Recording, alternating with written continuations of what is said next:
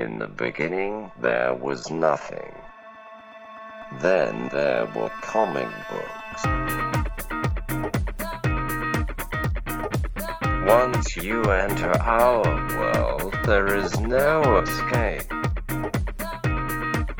Comic exposure begins in three, two, one. Welcome to the Comic Exposure Podcast. I am your host, Travis Ratz, and with me, as always, is my co host, Josh. Oh, wait a minute. Josh isn't here. That's right, folks. It's just me today. Finally, we can talk about all the things I want to talk about puberty, uh, panties, um, uh, ingrown hairs, all the things that Josh will never let me talk about when he's on the podcast. Finally, folks, I can take over the podcast and we can start talking real. Or we could sit down with writer of Bleen, the comic book series out in by Caliber Comics, uh, and we can do an interview with John Kalunga. We could do that, folks. I mean, puberty or John Kalunga interview let's go with the John Kalunga interview. I think that's going to be best. And that way I don't get in trouble when Josh listens to this. That's right, folks. It's another Comic Exposure podcast. And here on Comic Exposure, we do several things. One, we expose people to new trades. Josh and I sit down from time to time and we read a new comic book trade by one of the big two, or Image, or an independent trade. And we talk about it like a book club on this podcast. Sometimes we sit down and we talk about comic book movies and other comic book nerd related stuff like TV shows. Josh and I both have an unnatural fascination with the show Riverdale, so sometimes we'll talk about that. We'll squeeze that into an episode. Other times we're talking to writers and illustrators of comic books. And my friends, you are in luck because you have tuned into one of those episodes. As I already mentioned, today on the podcast we have John, have John Kalunga uh, writer of Bleen out on Cal- Caliber Comics. I was fortunate enough to get the first four issues, actually, the entire series of Bleen, and it's a pretty dark and twisted story, folks. And you know me, I like horror comics, I like horror books. I'm not a big fan of horror movies. I think in my old age, I think I'm getting better. I think, uh, I think I'm being able to uh, sit down and actually watch some of these horror movies. It's tough, you know. I live by myself, all right. And if you live by yourself, uh, you hear things creaking in the night. Uh, I sleep. Some people sleep with a bat next to them. I sleep with a giant Oxford dictionary. I mean, this sucker is huge. It's like one of those uh, dictionaries you get like a yard sale. It's got like the book saver in it. The thing is a good 15 pounds. And I sit next to that, sleep next to that in my nightstand, and if I hear a creak or a squeak and I have to get out of bed, I grab that giant dictionary and I just I use it as to bludgeon, bludgeon anyone who dares cross my threshold. I haven't had to use it yet. Only as a dictionary. Only when I need a synonym or an antonym, or if I need to figure out what the root of a word is. But one day, someone's going to test me. Someone's going to come into my house, and they're going to get whopped upside the head with the book of knowledge. But I've been watching some uh, scary movies. I haven't seen any any of any that have come out this summer. But I don't think I don't think much has been in the theaters as far as you know major scary horror movies this summer. Uh, I do. What's on my list is I want to see that uh, a quiet place, the one, or a silent place, the one where it's like they're using sign language and monsters come out and you know kill people who who make noise uh, I think I'm going to watch that with someone. I don't know if I'm ready for that level of scare yet. But Bleen is Bleen is right up my alley as far as it scares. It's really kind of like a psychological story that uh, follows this this young girl into an insane asylum, and there's mystery, and there's violence and grotesqueness, and uh, you know, it's it's one of those things that is uh, truly original. You know, it, it's it takes place in that uh, asylum setting that that we've we've seen before in other uh, other media, but uh, the way that uh, John unravels the story is is in an original way. And uh, during the the interview, we're not going to spoil any of the plot points, but uh, if you pick it up, you will be in for an original story. John writes it, and the art in it, which is uh, really something to behold, is done by Landon Huber. Um, a really kind of unique style. Uh, we talked briefly about that, um, about uh, you know how we transform a story into comic book form. John goes into that. Uh, so I hope you enjoy this interview. Uh, if you want to purchase uh, one issue or all four issues of Bleen, you can do so on Amazon. Just type in Bleen and it will take you. and You can buy the paperback version of the book. That's how I like to read comics. I like the paperback version. That's just me. Call me old fashioned. I like to take the paperback version, I put it right next to my uh, nightstick dictionary. Uh, in case it's I have a small intruder and I don't need the whole dictionary, I can just take a comic book trade and just whack it, you know. Uh, or if I need to kill a bug, you know, I have a, a plethora of uh, comic books in order to squash that bug with. So I like the paperback form. But if that's not your style, that's okay because the book is also on Comixology, or you can go directly to Caliber Comics, and I believe you can download digital issues directly from Caliber. Just click on the button, put it in your cart, and then enjoy the read. And speaking of enjoying, uh, I hope you enjoy this interview, and we'll cut to it right now, ladies and gentlemen. I present to you John Kalunga. Hold on to your butts. It's a comic exposure interview. So, uh, welcome, John. I'm going to give you the official welcome here as we start. Thanks for being on the podcast today. Yeah, you're welcome.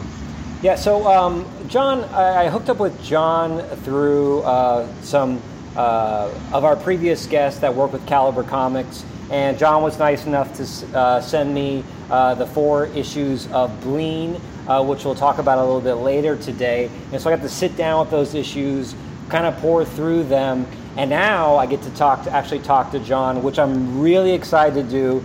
Uh, this summer on my summer break, I've been doing a lot of writing myself. Uh, I'm nowhere near as talented as John, but one of the things I do like doing is talking to writers. Uh, and I, after reading his work, that's definitely a title that you can attribute to John here. So John, again, welcome. And my first question to you is where did it all begin as far as writing? When did you become enamored with the written word? Um, as far as just writing in general, um, it was actually about, I want to say, 2005. So it wasn't too long ago. It was only about, uh, what, 13 years ago? Mm-hmm. But, uh, I mean, I, I started off, you know, I, I wasn't really a big literature guy or like a big, uh, you know, I, my, my spelling and grammar wasn't all that great. And, uh, you know, so I just kind of started um, from scratch. And, you know, looking back at some of the work that I wrote um, a long time ago is kind of cringy, you know? Yeah, yeah, yeah. and, uh, but I got better, you know, because, you know, they say, you know, if you want to do something and get good at it, you got to do it badly first. So, but anyway.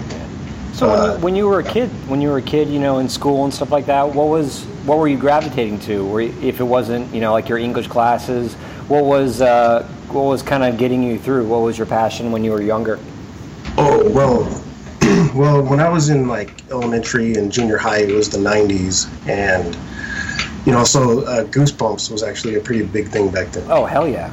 and uh, yeah, yeah, you remember that, yeah.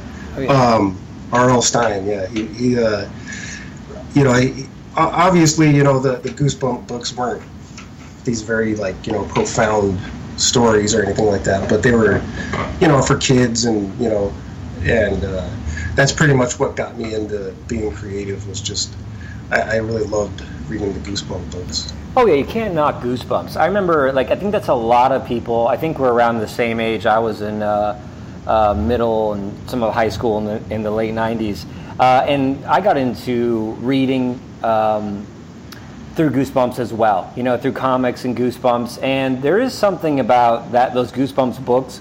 R.L. Stine tells a very concise stories. You know, as far as that plot, that you know, that plot structure. Uh, I mean, that at a really early age kind of cues you in on how, how a yeah, story yeah. is told, you know. So I really like that. Yeah, it's a good template for. Yeah. What was your favorite? Do you remember any of your favorite ones? Yes, my favorite ones were Monster Blood. I don't think I read that one. I, Oh, you never read what was Monster the con- Blood? What was the concept of Monster Blood? Um, well, it made uh, whatever ate it, it made it grow.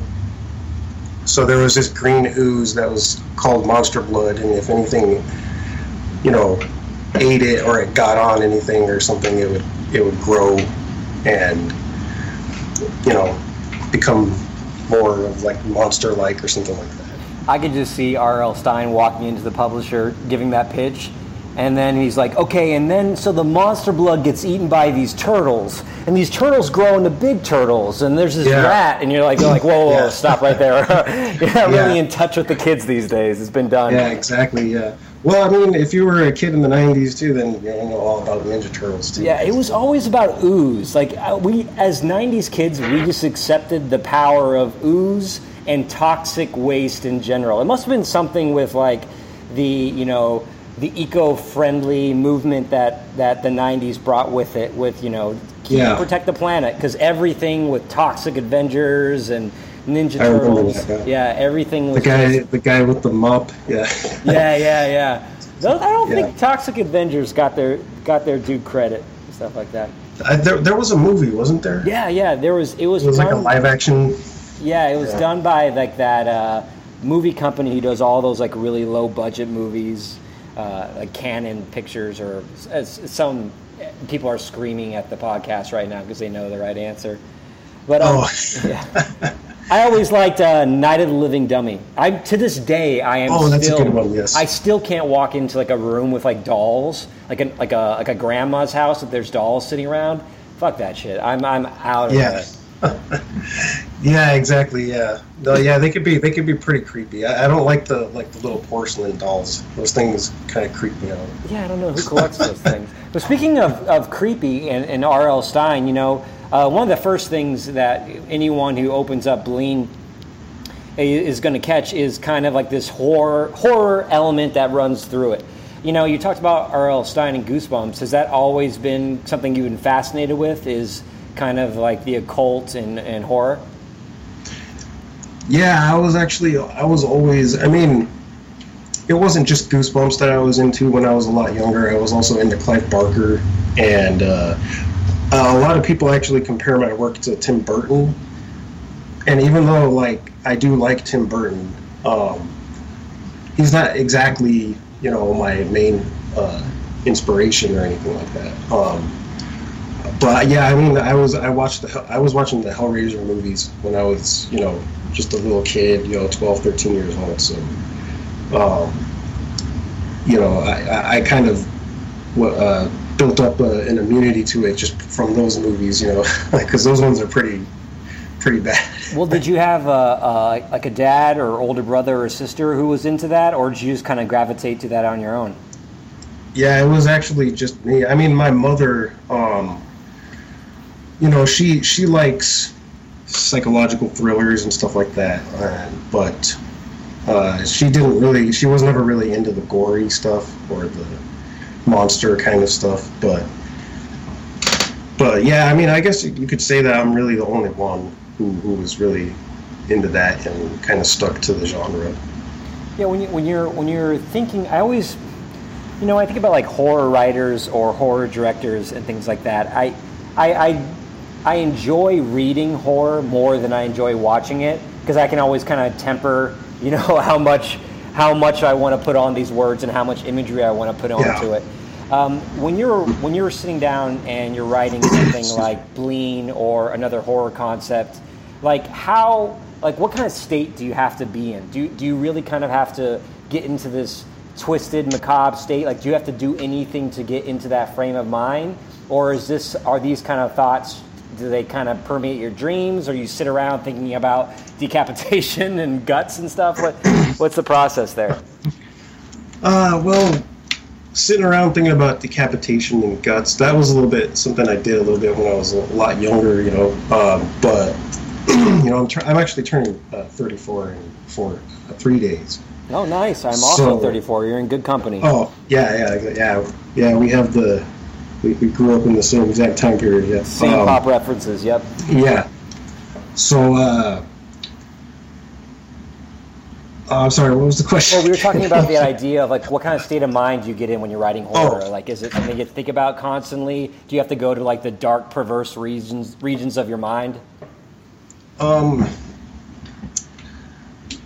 Yeah, I mean, I, I'd be lying if I said no. You know, uh, it do, it does take a little bit of, you know, um, a, a little bit out of you. You know, um, to to write and kind of put your your mind into the the set of the characters, and you know, especially if it's a story with a lot of characters, and uh, so yeah, I mean it, it- I mean, I don't like you know turn the light off and light candles and all that kind of stuff, but like sacrifice a goat before I you know start writing. But you know, it is it is what it is.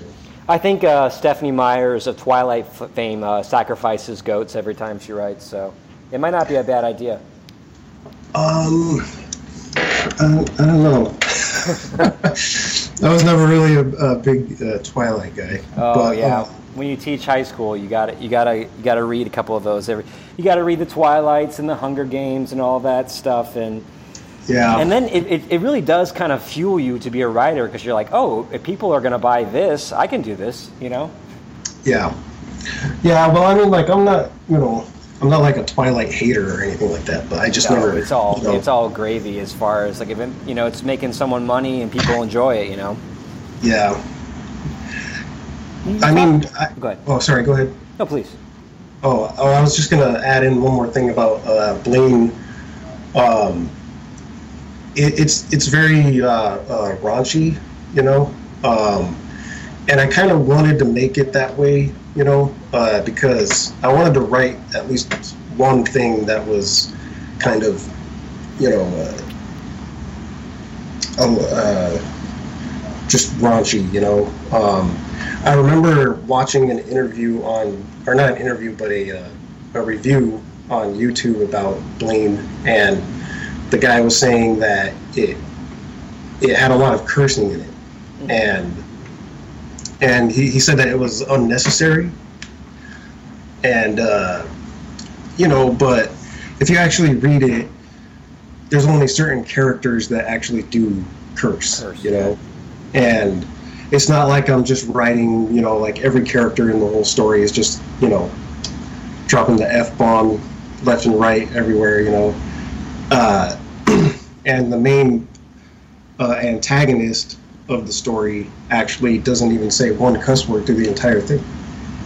Right. If you, if, Glean slash the sailor uh, character there. Yeah, you know, I, I think Yeah. I think that you you marshal that that um, the the swearing pretty well. In fact, in the the first exposition of the book, you don't really you don't really get any swearing until. Um, you know, uh, without spoiling anything, until the main character gets to the main setting, which is the asylum, and then we have a few characters that come in, and I mean, at one point, you know, this, a young girl is called the cunt, and you're like, wow. But we were talking uh, a little bit beforehand about the idea that this was originally kind of a longer piece, a novel, correct? yeah, And so Uh, when you when you have to condense stuff, you really kind of have to show that this is a bad guy, and you have to do it like pretty quickly. Uh, and so having him call a small child a cunt uh, is a pretty good way to do that. And you know sometimes Yeah. that language really cuts through and allows you to villainize certain characters a lot quicker. Yeah. Mhm. Yeah, I mean, you know, without, you know, I don't want to sit here and give away the whole plot or, or anything like that, but a lot of the a lot of the characters in Blaine are actually based not based off of anyone that I know personally, but just based off of a, how a lot of people are in the real world, you know. And uh, you know, with today's, you know, really sensitive kind of PC culture, you know, and I know that you know we grew up uh, in the 80s and 90s, and it was a lot different back then. You know, um, people weren't so sensitive, and you know, not that there's anything wrong with people, you know, condemning uh, hateful things, you know, but you know, yeah, I don't. I don't think you're alone. It's kind of weird. I, I was thinking about this the other day as uh, as well. I'm, I'm working on a, a play for uh, high school students, and so it becomes like censoring yourself in a certain degree, which makes sense. But I don't think I've ever thought so much in the creative process about how my words and images are going to offend as much as I have in the last two years. And I think it's something that a lot of uh, writers and artists are go- have to kind of deal with these days is the idea of Yeah. like, who am I going to isolate by using this language, by using this images? Yeah. And it sounds like it was something that you, you really considered. Yeah, I uh, I was thinking about it, but then you know, I was just like, you know, I, I don't like to, uh, you know, suffocate the the artistic process, you know, and you know, if you read Bleen, you'll see that I did not at all. No, it, it once it amps up, it kind of goes along with that plot. The, the more you get into it, the more violent it becomes, the more grotesque it becomes, and the more terrifying it becomes as you kind of move through this plot. Yeah, and you know, but you know, some some people you know might say that it's offensive and all that kind of stuff, but you know, I'm just I'm just as against those things as they are, you know, Right. and in the, it it being in the story is more of me kind of trying to convey a message that there are these kind of types of people in the world, you know, and you know, it, it, is kind of a problem, but you know, Well, I mean, you know, It's- it's- yeah, people were doing that in the in the '90s, like Garth Ennis with Preacher. I mean, it has people fucking people who are made out of like dead meat and all this stuff, and and so it's it's being provocative in the form of comics. And it, I love one of the reasons I love the medium is because you can uh, add that visual to such strong language. Uh, and you don't have to have a film budget to do it. So it's, it's a place to kind of Yeah, read more avant garde work. Um, and some people might even call twisted thoughts uh, in a way where, you know, authors like you have a little bit more of a voice and, and people can go and select it, you know. Um, you're not making any qualms. You're, you're, you're putting it on Front Street like, hey, this is, this is a mature book, you know. Uh, you need to be a mature reader to read this book. Uh, so let's let's talk a little bit about the book itself, as far as um, kind of the overall premise of it. You know, I'm sure you've given this a couple of times, uh, so I'll, go ahead and turn the uh, wheel to you and kind of do like an elevator pitch as far as how much you want to give away the plot or entice people into what is Bleen about. oh, um? Well, it's a it's a it's a lot of uh, metaphorical uh, darkness. Um, the the premise is about a young girl in her mid-teens who is committed to an asylum called Neighbor Hills, and um, you know that kind of uh, you don't really know exactly why she's in there or why she's being brought there, which actually was explained a lot more in the, the novel form that I that I had previously written. But um, yeah, she she basically just goes into this place um, and you know uh, immediately finds out that it's not a very good place. You know. Um, the the people that work there, the staff members, you know, they they take advantage of the the kind of the, the secret the secrecy and the isolation of the place to uh, do these terrible things. And uh, Bloom herself is able to more or less conjure uh, monsters out of her mind.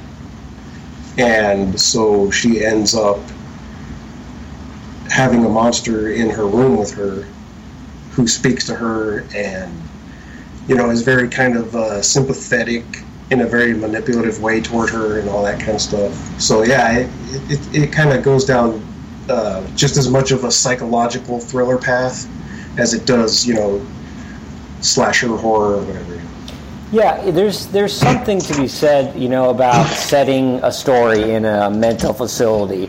Um, right there, you you have the the freedom to suggest that things aren't always what they seem. Right, the idea of anytime a story takes place in an asylum, we as the author, as the reader, we don't know like what's real and what's not real. And you get a real sense of that while reading the first couple issues of Bleen.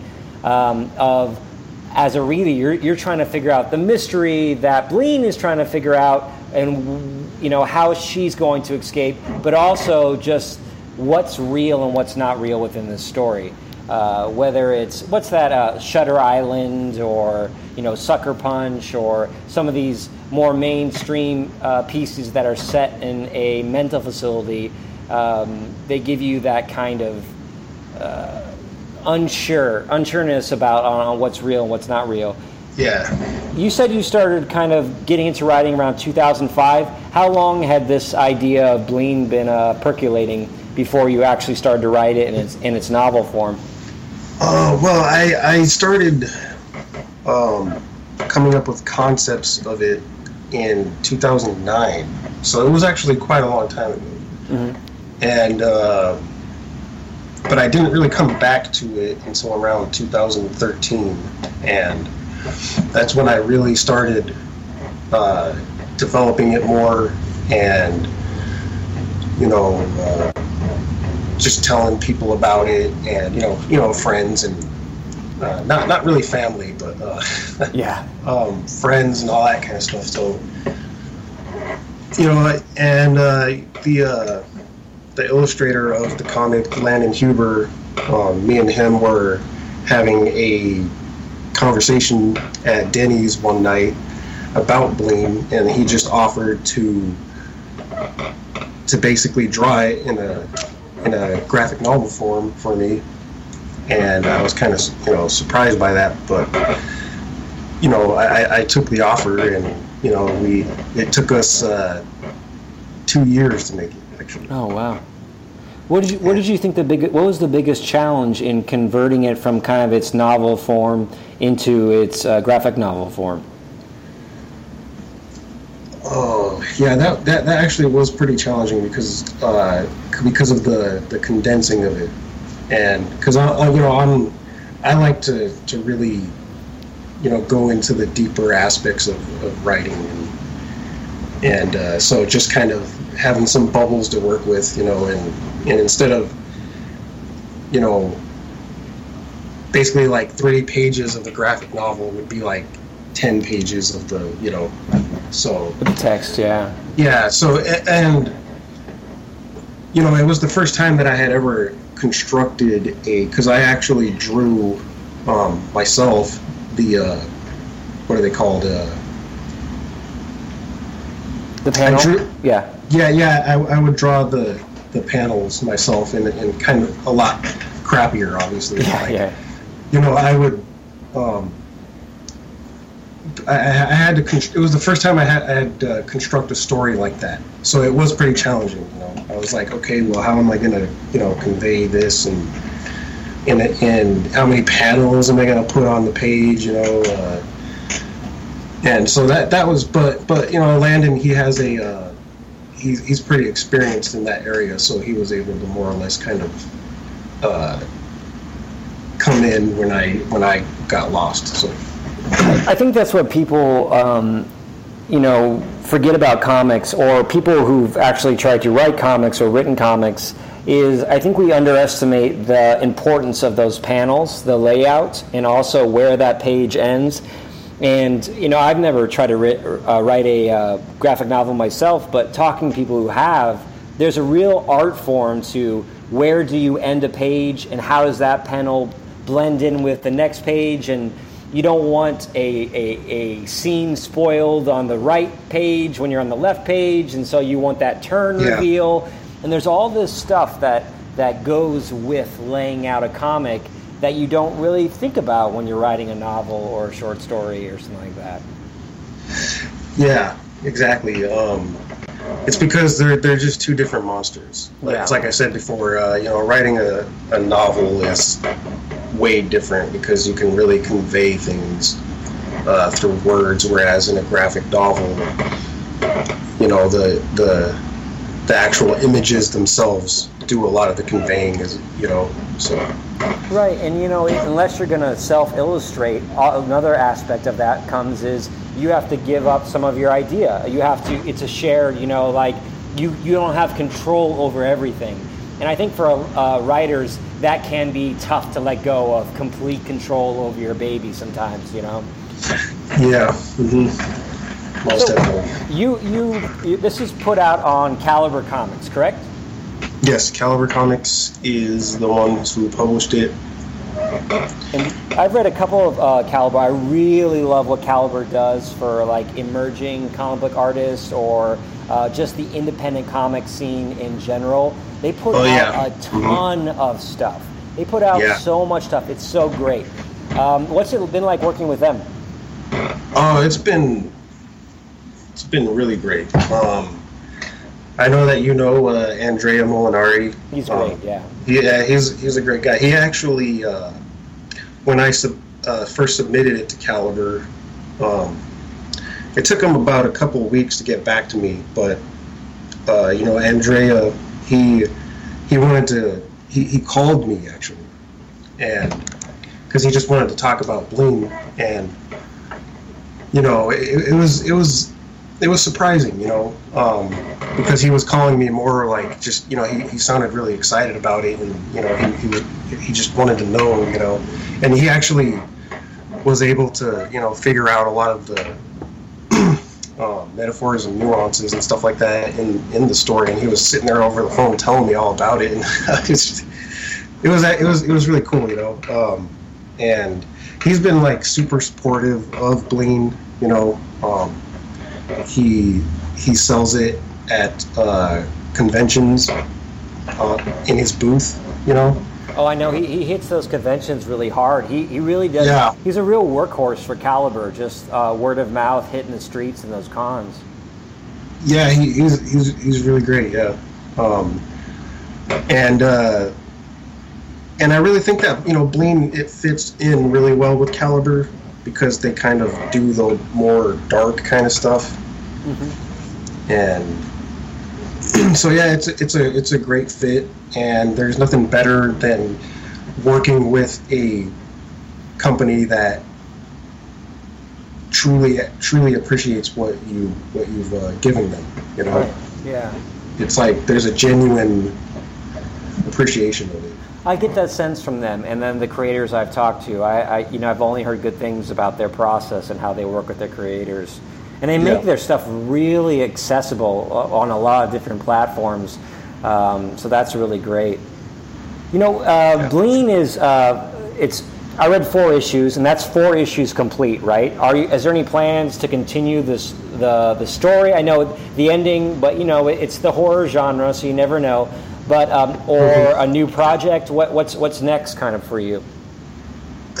Well, I I do have some ideas, and I've been developing them, and um, so yeah, I mean, pretty much you can expect some more stuff um, out of me and uh, through Caliber uh, in in the future. I don't know. I can't say exactly when, Right.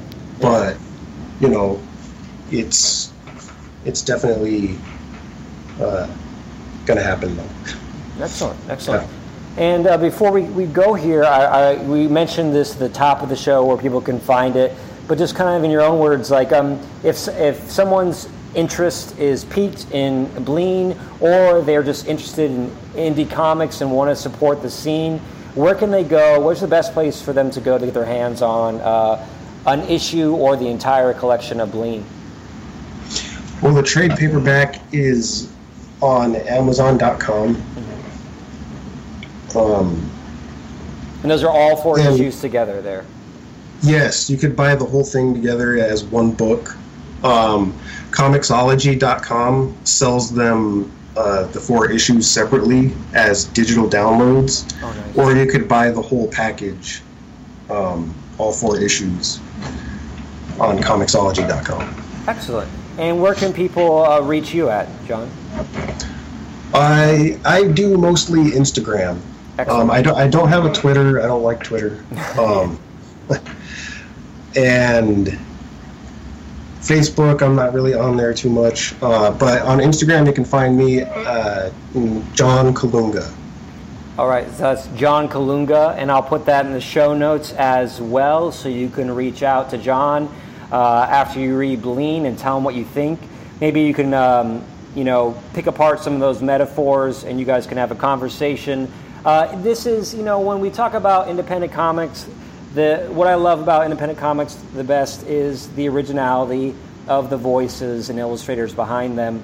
And so when someone like John sends me something, I'm always excited to open it up because more than half the time I'm in for something new, um, either a completely new idea or a new twist on something that I thought I knew. And I don't think Bleen disappoints in that arena. Uh, there are things that I didn't see coming in this. I think the art blends very well with the story. I think that's where people kind of maybe uh, attach that Tim Burton influence. I think they're associating associating associating that more with the art than the actual story itself there. But I highly recommend you go pick up Bleen. And John, I can't thank you enough for coming on and talking to us uh, about Yeah. your book today. I really Yeah, thanks. appreciate it. Thanks for having me. Yeah. And until next time, guys, we'll see you next trade.